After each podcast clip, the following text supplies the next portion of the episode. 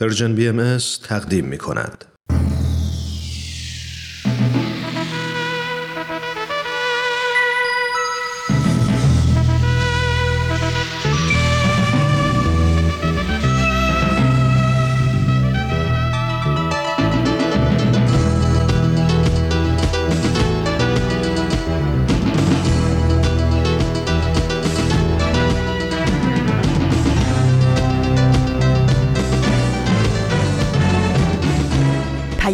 دوست. برنامه ای برای تفاهم و پیوند دلها.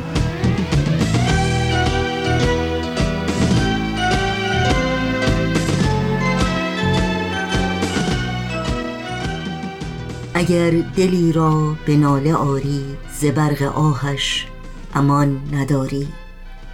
بلا در افتد به هرچه داری که چوب یزدان صدا ندارد. چو آه مظلوم کند کمانه سرای ظالم شود نشانه. چو برق بگریز از این میانه که تیر آهش خطا ندارد.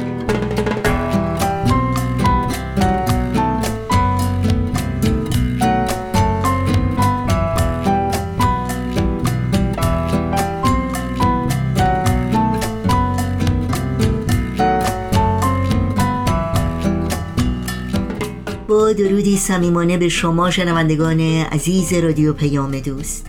امیدواریم در هر کرانه و کناره این گیتی پهناور به خصوص در گوش و کنار ایران زمین که با برنامه های امروز رادیو پیام دوست همراه هستید سلامت و برقرار باشید و از گزند روزگار ایمن و در امان.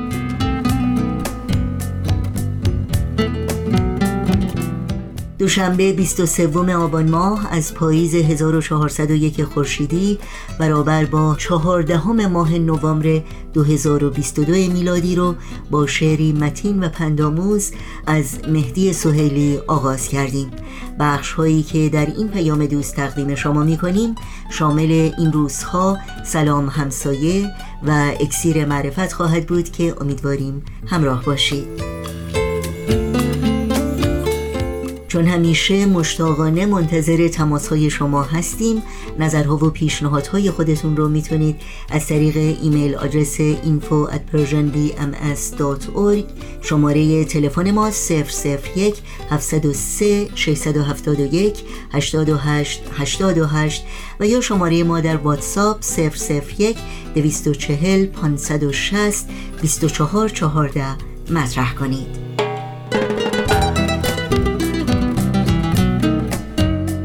برنامه های ما در شبکه های اجتماعی زیر اسم Persian BMS در دسترس شماست و اطلاعات کامل راه های تماس با ما اطلاعات برنامه ها و همینطور پادکست برنامه ها رو می‌تونید در صفحه تارنمای ما persianbahaimedia.org جستجو بکنید. ضمنا یادآوری کنم که در صفحه نخست همین وبسایت در قسمت ثبت نام در خبرنامه ایمیل آدرس خودتون رو وارد بکنید تا اول هر ماه در جریان تازه ترین های این رسانه قرار بگیرید.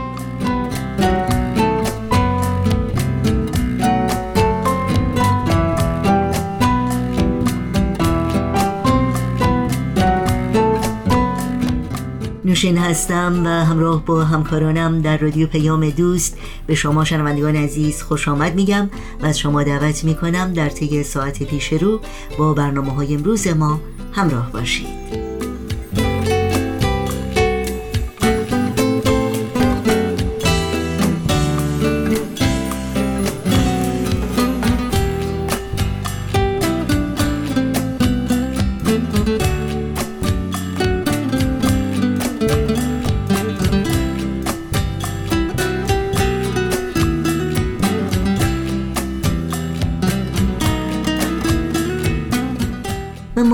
روزهای امروز هم تأملی است در بیانی از بیت اعظم عالی ترین مرجع اداری جامعه جهانی بهایی از پیام 23 جون 2009 میلادی. خطاب به بهایان ایران. بیانی که شاید در این روزهای سخت و اندوهبار از وقوع حوادث جانگداز اخیر مرهمی باشه بر زخم دلهای دردمند هموطنان ستم دیده سرزمینمون. و نور پرفروزی از امید و اطمینان با آیندهی بهتر و روشنتر برای همه ایرانیان. امید به آینده درخشان ایران را در قلوبتان زنده نگه دارید و بر این باور استوار مانید که سرانجام نور معرفت و دانایی قمام تیره جهل و نادانی را زائل خواهد ساخت. ادالت خواهی و انصاف طلبی مردم سبب خواهد شد که از چنگ تهمت و افترا رهایی یابند و محبت و وداد بر نفرت و اناد چیره خواهد گشت. بهایان ایران با سلوک و منش خودشان نشان دادند که واکنش صحیح در مقابل ظلم نه قبول خواسته های سرکوبگران است و نه پیروی از خوی و روش آنان. نفوسی که گرفتار جور و ستم هستند می توانند با اتکاب قدرتی درونی که روح انسان را از آسیب کینه و نفرت محفوظ می دارد و موجب تداوم رفتار منطقی و اخلاقی می شود برای ظلم و عدوان بنگرند و بر آن فائقایند امیدان که این بیان حضرت عبدالبها در گوش ها تنی نفکند ایران مرکز انوار گردد. این خاک تابناک شود و این کشور منور گردد. مرغ سهر نال سر کن. داغ مرا تازه تر کن. زاه شرر بار این قفس را. بر شکن و زیر و زبر کن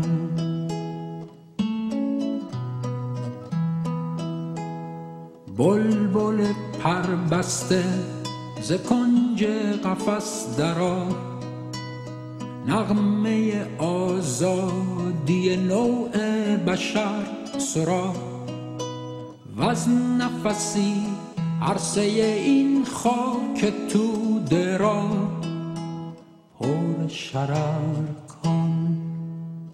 نان سر کن. ظلم ظالم جور سیاد آشیانم داده بر باد. ای خدا ای فلک ای طبیعت شام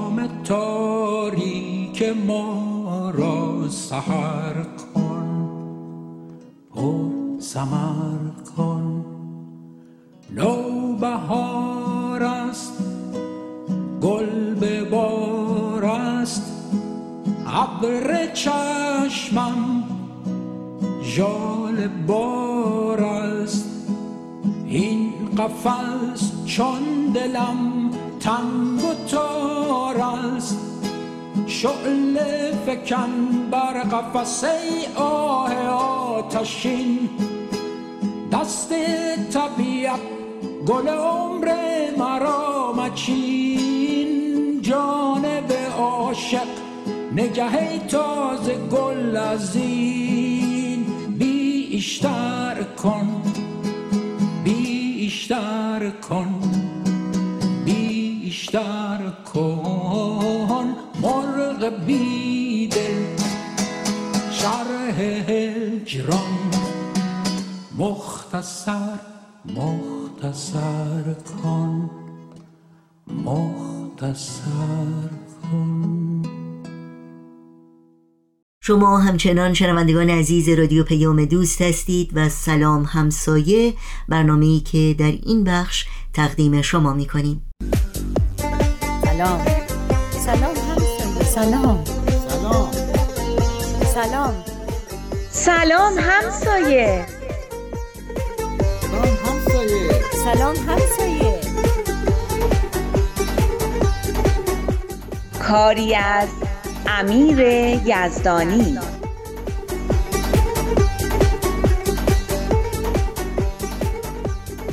امروز انسان کسی است که به خدمت جمیع من علل ارز قیام نماید. قبلا درباره این جمله حضرت بهاءالله مؤسس دیانت بهایی که تعریف انسانیت رو در خودش داره صحبت کردیم. روی مفهوم من علل ارز مکسی داشتیم و به این برداشت رسیدیم که مفهوم من علل ارز فراتر از بشریته و محیط زیست رو هم در بر می‌گیره. اما برای خدمت به من علل ارز اولین قدم اینه که بهش دسترسی داشته باشیم. خوشبختانه من علل ارز جای دوری نیست و رسیدن بهش کاری نداره. تو همین همسایگی و تو همین محله هایی که خودمون داریم زندگی می‌کنیم. اما توی این جمله به غیر از من علل ارز دو تا کلمه دیگه هم هست که جا داره روی اونام یه تعملی بشه. اولیش کلمه امروزه. امروز انسان کسی است که یعنی امروز و در این عصر. در این عصری که بشریت دوران کودکی رو پشت سر گذاشته و به بلوغ خودش رسیده انسان اینطوری تعریف میشه. کلمه دیگه که تو این جمله هست کلمه خدمته. دقیقا چه کاری خدمت به من علل ارز به شمار میاد؟ کلا که خدمت کردن به معنی برطرف کردن نیازهای یک فرد یا یک جامعه است. برای خدمت کردن به من علل ارز چه نیازهایی را باید برطرف کرد؟ نوشتن فهرست کاملی از نیازهای بشر امروز کار سختی به نظر می‌رسه. میشه از خوراک و پوشاک و مسکن شروع کرد و به محیط زیست و امنیت و حقوق بشر، عشق و احترام، امکان رشد و شکوفایی رسید. اما همه این نیازها برای همه افراد و برای همه جوامع به یک اندازه مهم و استراری نیستند. در بهترین حالت هر جامعه خودش اولویت های خودش رو تعیین می‌کنه و بهش می‌پردازه.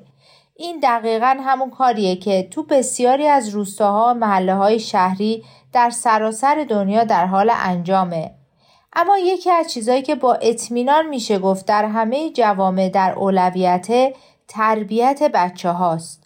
چون همونطور که بیت اعظم یا شورای بینالمللی باهایی خاطر نشان کردن کودکان امید و زامن آینده هستند و هیچ بهبود و اصلاحی در امور یک جامعه بدون سرمایه گذاری مادی و معنوی روی تعلیم و تربیت بچه ها که آینده اون جامعه رو می‌سازن به جایی نمی‌رسه.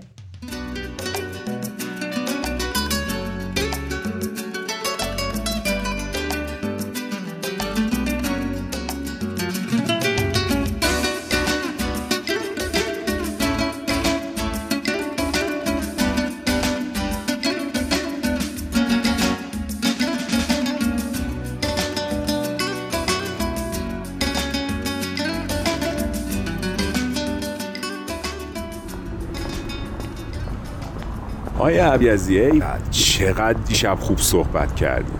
تا حالا رو نکرده بودیم که چقدر تو مسائل تربیتی واردینا اشکان جان هر کی سه تا پسر شیطون رو بزرگ کرده باشه خود به خود تو امور تربیتی کارشناس میشه.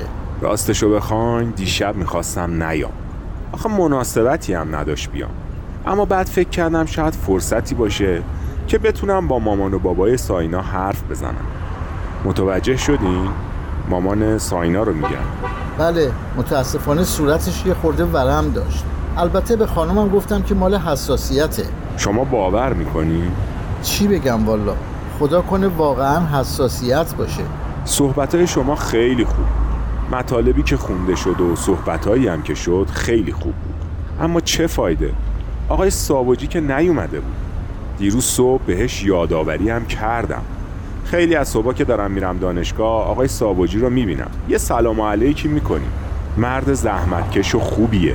آدم باورش نمیشه که دست بزن داشته باشه و بدتر از اون روی زن و بچهش دست بلند کنه.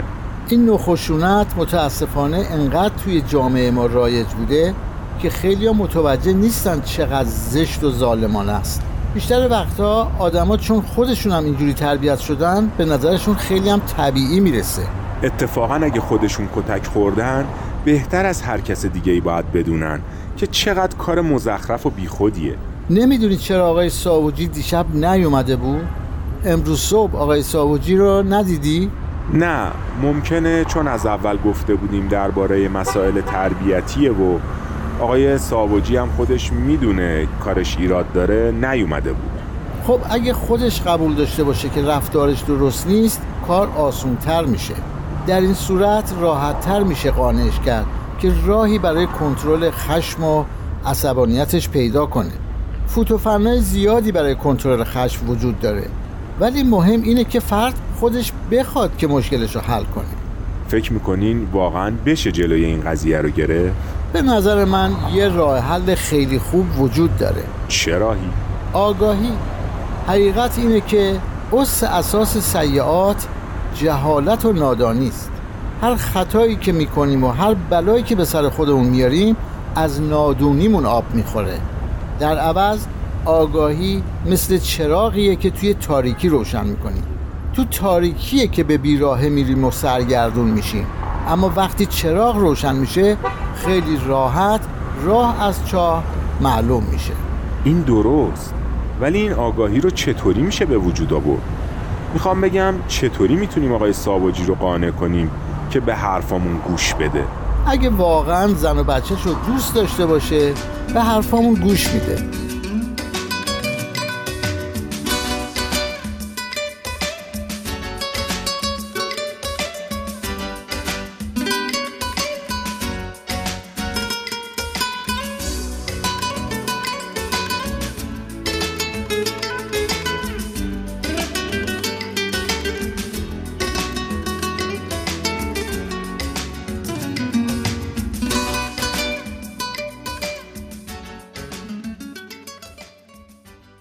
بیت لعظم در پیامی می نویسند از نشانه های انحطاط اخلاقی در نظام منحط اجتماعی ازدیاد موارد خشونت در خانواده، افزایش رفتار ظالمانه و تحقیرآمیز نسبت به همسر و فرزندان و غیره است و در ادامه می نویسند هیچ عذری برای استفاده از زور یا تهدید به خشونت به منظور مجبور کردن فردی به انجام کاری که به آن مایل نیست پذیرفته نیست. این که میگن هیچ عذری برای استفاده از خشونت یا مجبور کردن یه نفر به کاری که نمی‌خواد انجام بده قابل قبول نیست خیلی جالبه. هیچ عذری. حتی اگه اون عذر خیرخواهی، صلاح و مسلحت خود اون فرد یا رسوندنش به بهشت باشه دیگه امروز همه به این نتیجه رسیدن که به زور نمیشه کسی رو به بهشت فرستاد. هیچ کس رو هم نمیشه به زور مجبور کرد که سبک زندگی خاصی رو دنبال کنه یا از الگوی خاصی پیروی کنه. حتی اگه اون کس بچه‌ای باشه که مسئول تربیتش هستیم. باید قبول کنیم که زورگویی و اعمال خشونت ابزار تربیتی نیستن. هیچ ساختمونی رو نمیشه با خشونت ساخت. فقط میشه خرابش کرد. درست مثل آدما.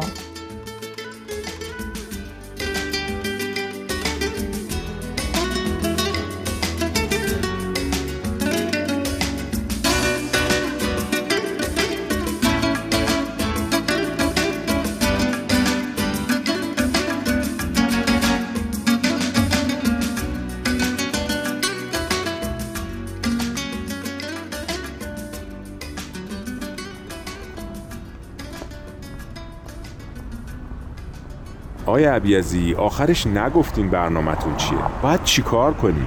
باید بریم با آقای ساوجی صحبت کنیم. مگه شما خودتون نگفتین ممکنه خوشش نیاد که تو مسائل خانوادگیشون دخالت کنیم؟ اون که مطمئنم خوششون نمیاد. مگه ما خوشمون میاد که یه کسی بیاد درباره مسائل خونوادگیمون اظهار نظر کنه؟ نه منم که همینو گفتم. من میگم بریم بگیم چقدر جاش تو جمعمون خالی بوده. بعدم اگه شد بگیم که چه صحبتهایی توی جمع شده و قرار توی جمع بعدی درباره چه موضوعاتی حرف بزنیم.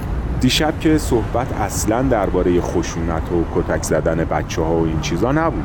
بیشتر درباره اینکه چقدر تربیت اخلاقی بچه ها و ارتباطشون با خداوند مهمه صحبت شد.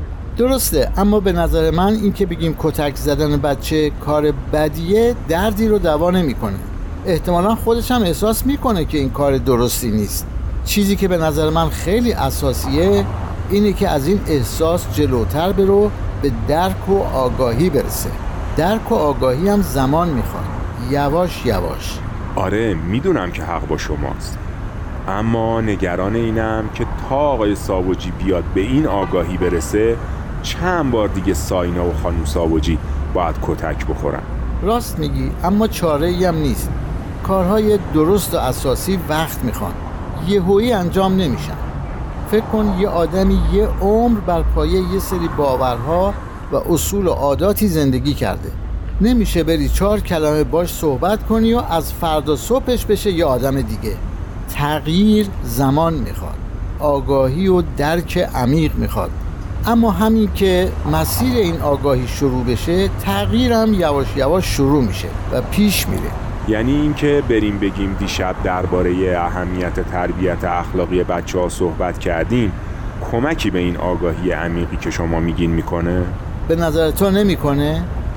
نمی‌دونم اما به نظر من شروع خوبیه به قول معروف سر صحبت رو باز می‌کنه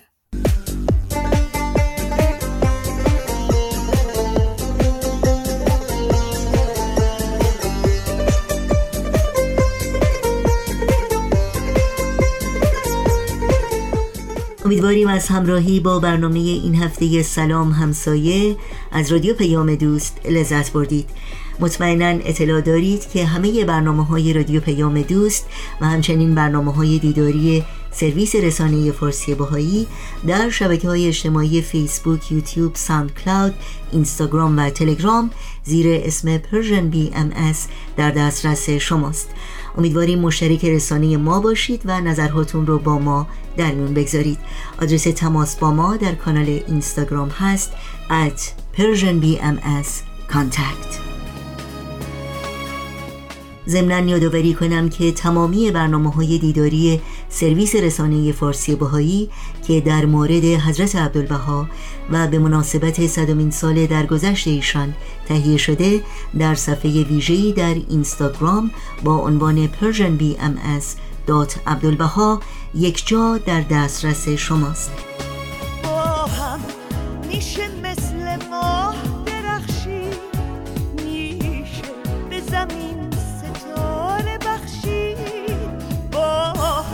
میشه تو روزای ابری از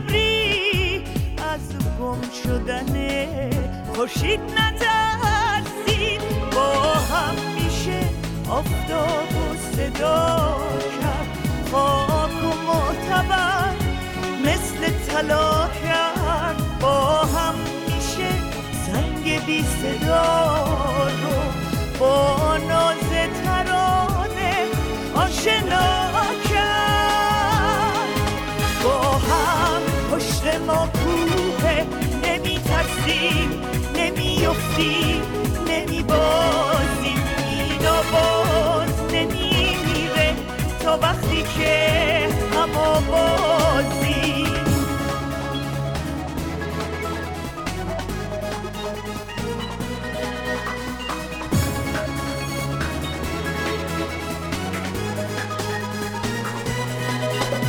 تازه قصه تا می‌خواد به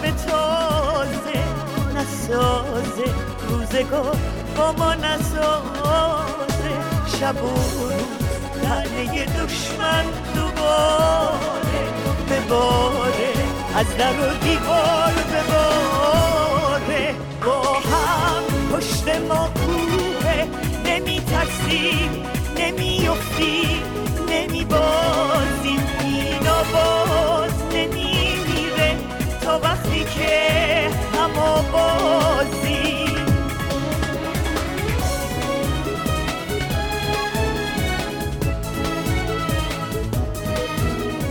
و حالا اگر آماده هستید گوش هوش میدیم به بخش تازه از مجموعه اکسیر معرفت از رادیو پیام دوست. اکسیر معرفت.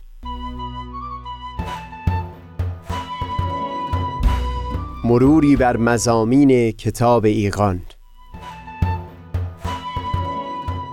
این گفتار نقشی نو نمودهای گوناگون حقیقت. از تا همامه ازلی در شور و تغنیست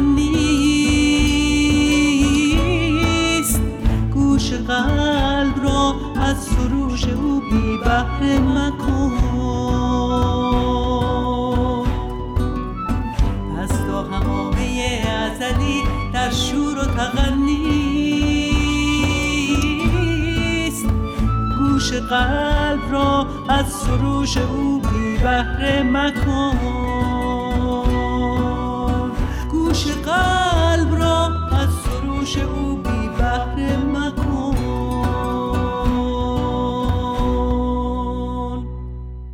دوستان سهیل کمالی هستم. در گفتار پیشین در خصوص گفتگو و دیالوگ بیانی کردیم و تأکید شدیدی که در بیانات حضرت بهاءالله بر شنیدن و گوش سپردن به سخن دیگری شده. در بخش پایانی گفتار قبل در خصوص یک آفت احتمالی در میان پیروان ادیان و از جمله پیروان آین بهایی بیان مطلب کردیم. اینکه از اونجا که ممکن هست تصورشون این باشه که بهره بزرگتری یا گونه شفافتری از حقیقت در متون مقدس دیانتشون گنجانده شده اونگاه هنگامی که وارد گفتگو با دیگری میشن به حقیقت گوششون شنوا نباشه.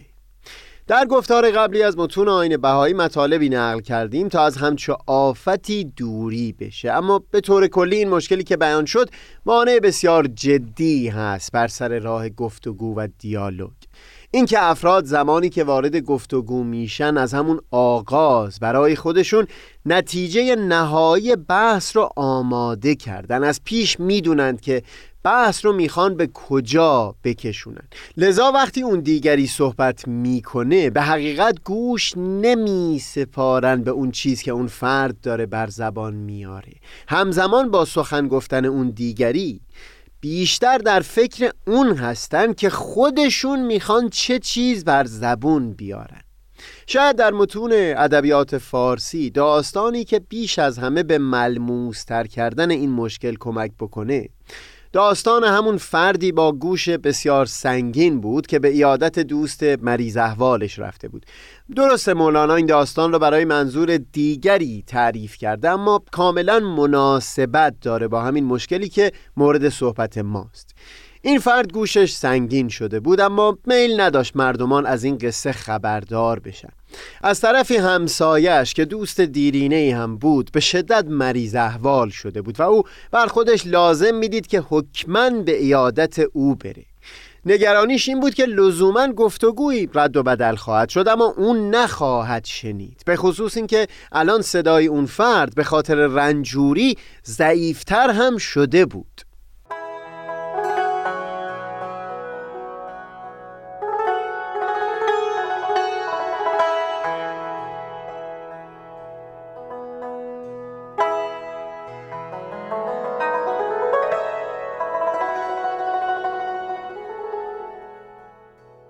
مولانا تعریف می‌کنه که این فرد پیش خودش یک سری قیاس ها کرد که خب من اگر درباره حالش بپرسم فلان چیز رو خواهد گفت و اگر از خوراکش و داروش و یا طبیبش بپرسم بهمان چیز رو خواهد گفت و من هم فلان جواب رو میدم. با این تصورات بود که برای بیادت اون دوست بیمار وارد منزل او شد. اول از همه جویای حال رنجور شد که احوالت چطوره. گفت مردم.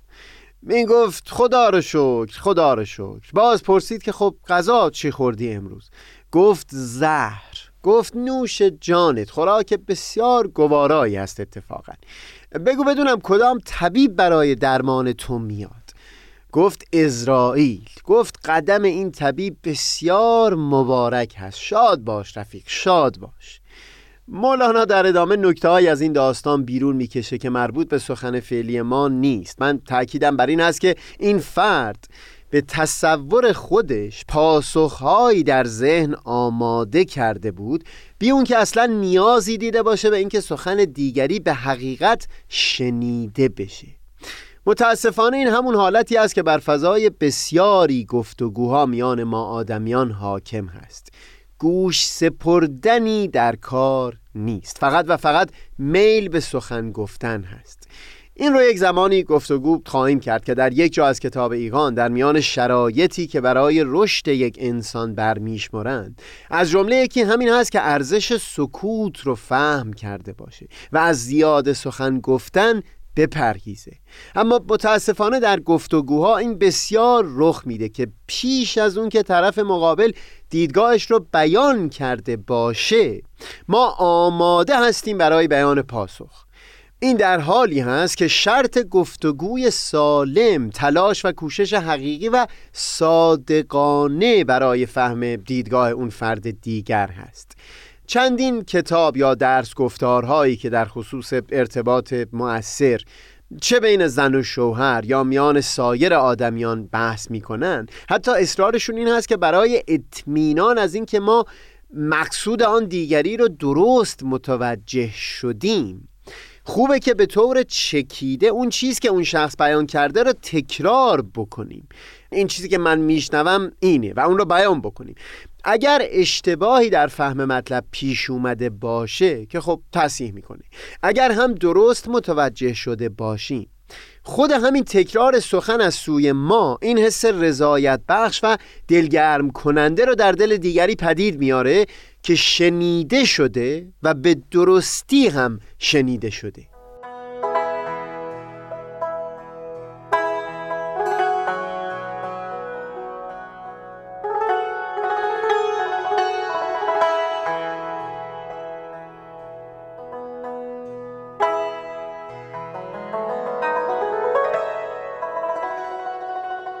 مقصود این هست که پیروان ادیان میبایستی هوشیار باشند نسبت به یک همچو آفت جدی که ممکنه در گفتگو پدید بیاد. حالتی شبیه به همون داستان مولانا که فرد حتی پیش از سخن گفتن با اون دیگری در ذهن خودش پاسخهایی رو آماده کرده باشه. این مشکل به این خاطر پیش میاد که فرد باورمند به یک دین خاص بهره بزرگتری یا شفافتری از حقیقت رو نزد خودش می‌بینه و چه بسا هنگام گفتگو به جای گوش سپردن خالصانه. فقط منتظر وقت باشه برای بیان دیدگاهی که در ذهن خودش حاضر داره. ما در بخش پایانی گفتار پیشین یک دیدگاه به دست دادیم تا از همچه آفتی پیشگیری بشه. اما بگذارید به خاطر اهمیت مطلب یک دیدگاه دیگه رو هم در همین جا بیان بکنیم.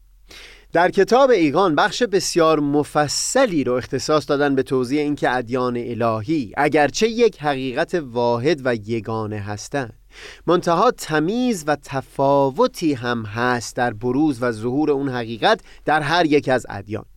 این مطلبی که در کتاب ایگان بیان شده رو بعدها در چندین گفتار مجزا بحث خواهیم کرد منتها پیشتر اشاره به بیان دومین مبین آثار حضرت بهاءالله حضرت شوقی کردیم که بر همین مطلب تأکید کردند. اینکه ادیان مختلف گوشه ها جنبه ها و نمودها و بروزهای متفاوتی از یک حقیقت واحد هستند. این رو حضرت عبدالبها هم در یک اثر بیان می کنند که در متون هر یک از ادیان تأکید بر یک هدف خاص یک بینش خاص بود. این نکته حائز نهایت اهمیت هست و خوبه که یک مقدار بیشتر پیرامون اون بحث بکنیم.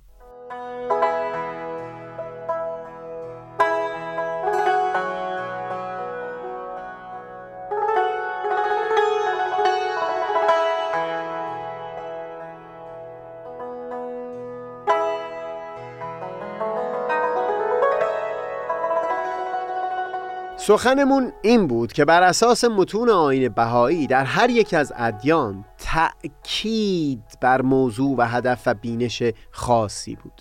یا بگذارید بهتر بگم هرچند به طور اختصاری و به صورت مجمل و سربسته تقریبا تمام مطالبی که در ادیان دیگه بیان شده در متون اون آین دیگه هم میشه مشاهدش کرد.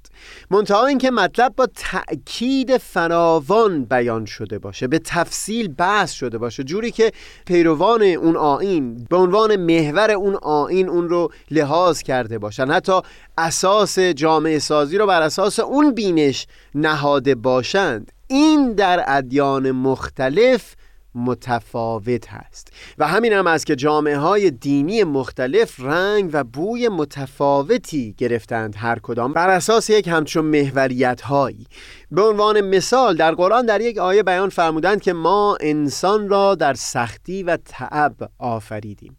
لقد خلقنا الانسان فی کبد. و در متون آین بهایی هم حضرت عبدالبها بیان می‌کنند که اگر در لذات این دنیا دقت بکنید می‌بینید که در حقیقت دفع آلام و دردها هستند دردی و علمی هست و رفع اون درد و علم رو اسمش رو می‌گذاریم لذت. و با سخنشون همین هست که این جهان آکنده از همین سختی و تعب هست. عبارت از همین سختی و تعب هست. منتها این مطالب که بیان کردیم محل تأکید نبودن. بینش اساسی و محوری متون آین بهایی نبودن ولی درست همین بینش اصل اساسی آین بودایی بوده. چهار حقیقت شریف که آموزه اصلی آین حضرت بودا هستند هر چهارتا مربوط به سرشت رنج هست. در همون اولین حقیقت بیان فرموده که زندگی عبارت از رنج است. و بعد در حقیقتهای بعدی درباره خواستگاه این رنج امکان پذیر بودن توقف این رنج و هم راه توقف این رنج دیدگاهی بیان فرموده. محصودم این هست همون بینشی که به طور گذرا مجمل و خلاصه در یک آیه از قرآن یا در چند بیان در متون آین بهای بیان شده بود. همون عبارت هست از آموزه اصلی در دیانت حضرت بودا که به خاطر اون تأکید قرنها پیروان این آین پیرامون همین بینش خاص به تفصیل بحث و گفتگو کردند و دیدگاه های ارزشمندی به دست دادن که حیات جامعه بودایی بر همون اساس مبتنی بوده.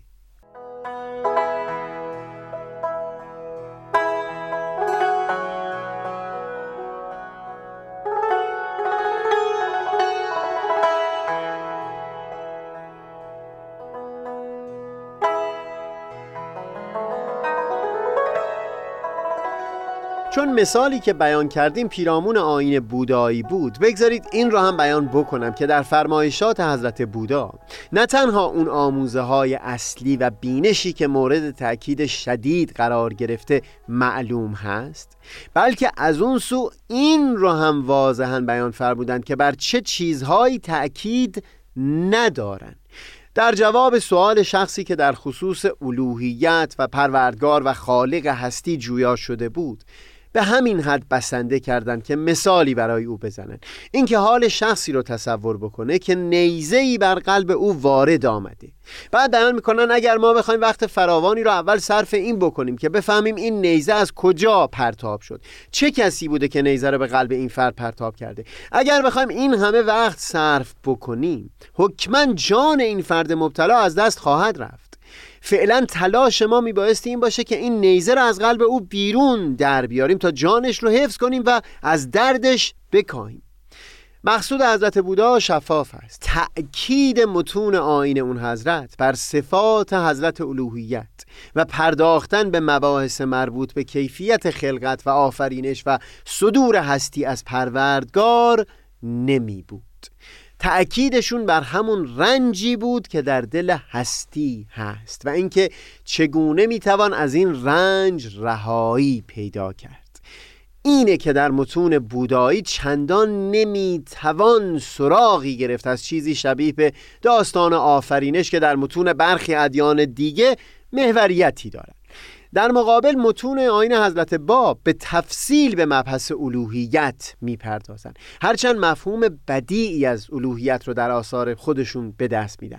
باز مقصودم در اینجا همین هست که در هر یک از ادیان بینش های مورد نهایت درجه تأکید بوده و در برخی موارد واضحا شفاف کردند که به چه بینش هایی نمی‌خواند بپردازند.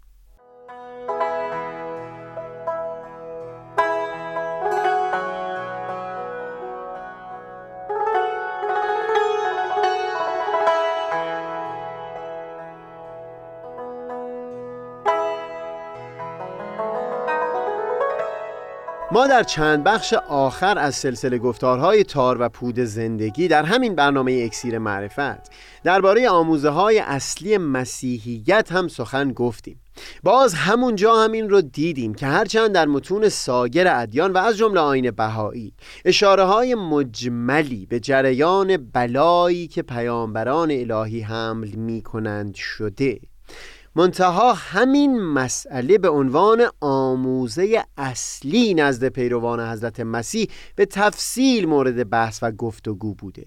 مثال شفافی ندارم در اینجا بزنم اما شاید بشه حقیقت رو به عنوان یک کل لحاظ کرد که هرچند هر یک از ادیان تلاش داره تا دست کم اندک پرتوی بر تمام اون حقیقت بندازه. اما هر دینی عمده نورش رو متمرکز می‌کنه بر یک بخش خاص. و لذا در هر یک از ادیان اون بخش خاص هست که از سوی پیروان مورد وارسی و بحثهای دقیق قرار می‌گیره. اگر یک همچو بینشی در ذهن محکم بشه اونگاه اینطور نخواهیم انگاشت که هر آن چیز که در متون دیانت پیشین وجود داشته در متون آین بعدی هم گنجانده شده و یا بهتر بگم متون دیانت بعد نسبت به ادیان قبل مستاق اون بیت نیست که چون که صد آمد نود هم پیش ماست. حضرت بحالا در جای به این مضمون بیان فرمودند که اصاره و چکیده جوهرهایی که در طول تاریخ بیان شده بود رو در آثار خودشون چکاندند. منتها باز باید به همین نکته که بیان شد وقوف داشته باشیم که بسیار فرق هست بین اشاره اجمالی و اختصاری تا تأکید و تفصیل یک مطلب به نحوی که توجه پیروان به طور کامل معطوف اون بینش شده باشه. بسیاری وقتها لازمه کشف اون جوهری که به اختصار در بیان حضرت بحالا چکانده شده اون می بود که فرد با تفصیل اون مطلب که در متون ادیان قبل گنجانده شده بود آشنایی داشته باشه. یعنی اگر با اون تفصیل آشنا می بود اونگاه اشارت نهفته در اون بیان اجمالی رو بهتر در میافت همینه که باز تکرار می‌کنم پیروان یک دین هنگام گفتگو با پیروان سایر ادیان نمی‌تونه دیدگاهشون این باشه که به کلی بینیاز هستند از حقیقتی که در متون اون ادیان گنجانده شده.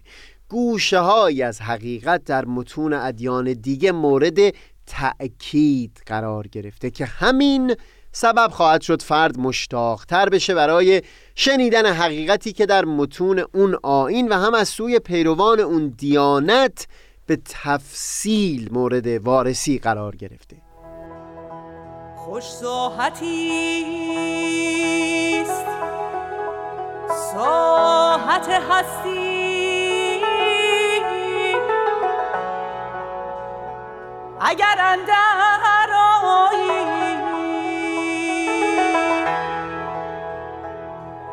و نیکو بساتی است. بساط باقی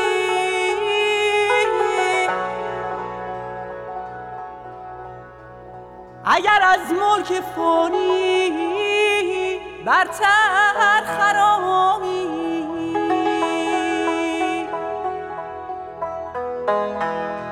و ملی هست نشوت مستی.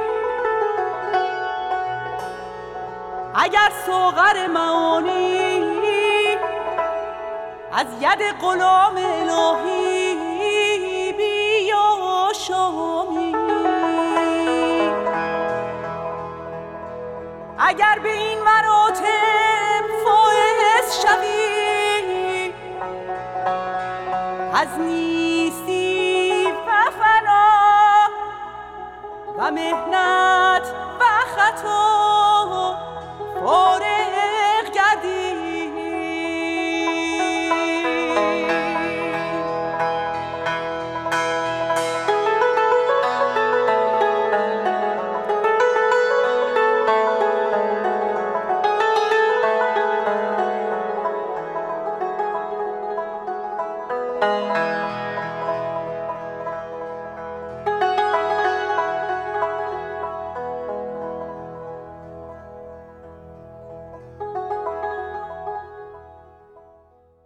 شنوندگان عزیز رادیو پیام دوست در اینجا برنامه های این دوشنبه ما هم به پایان می‌رسه.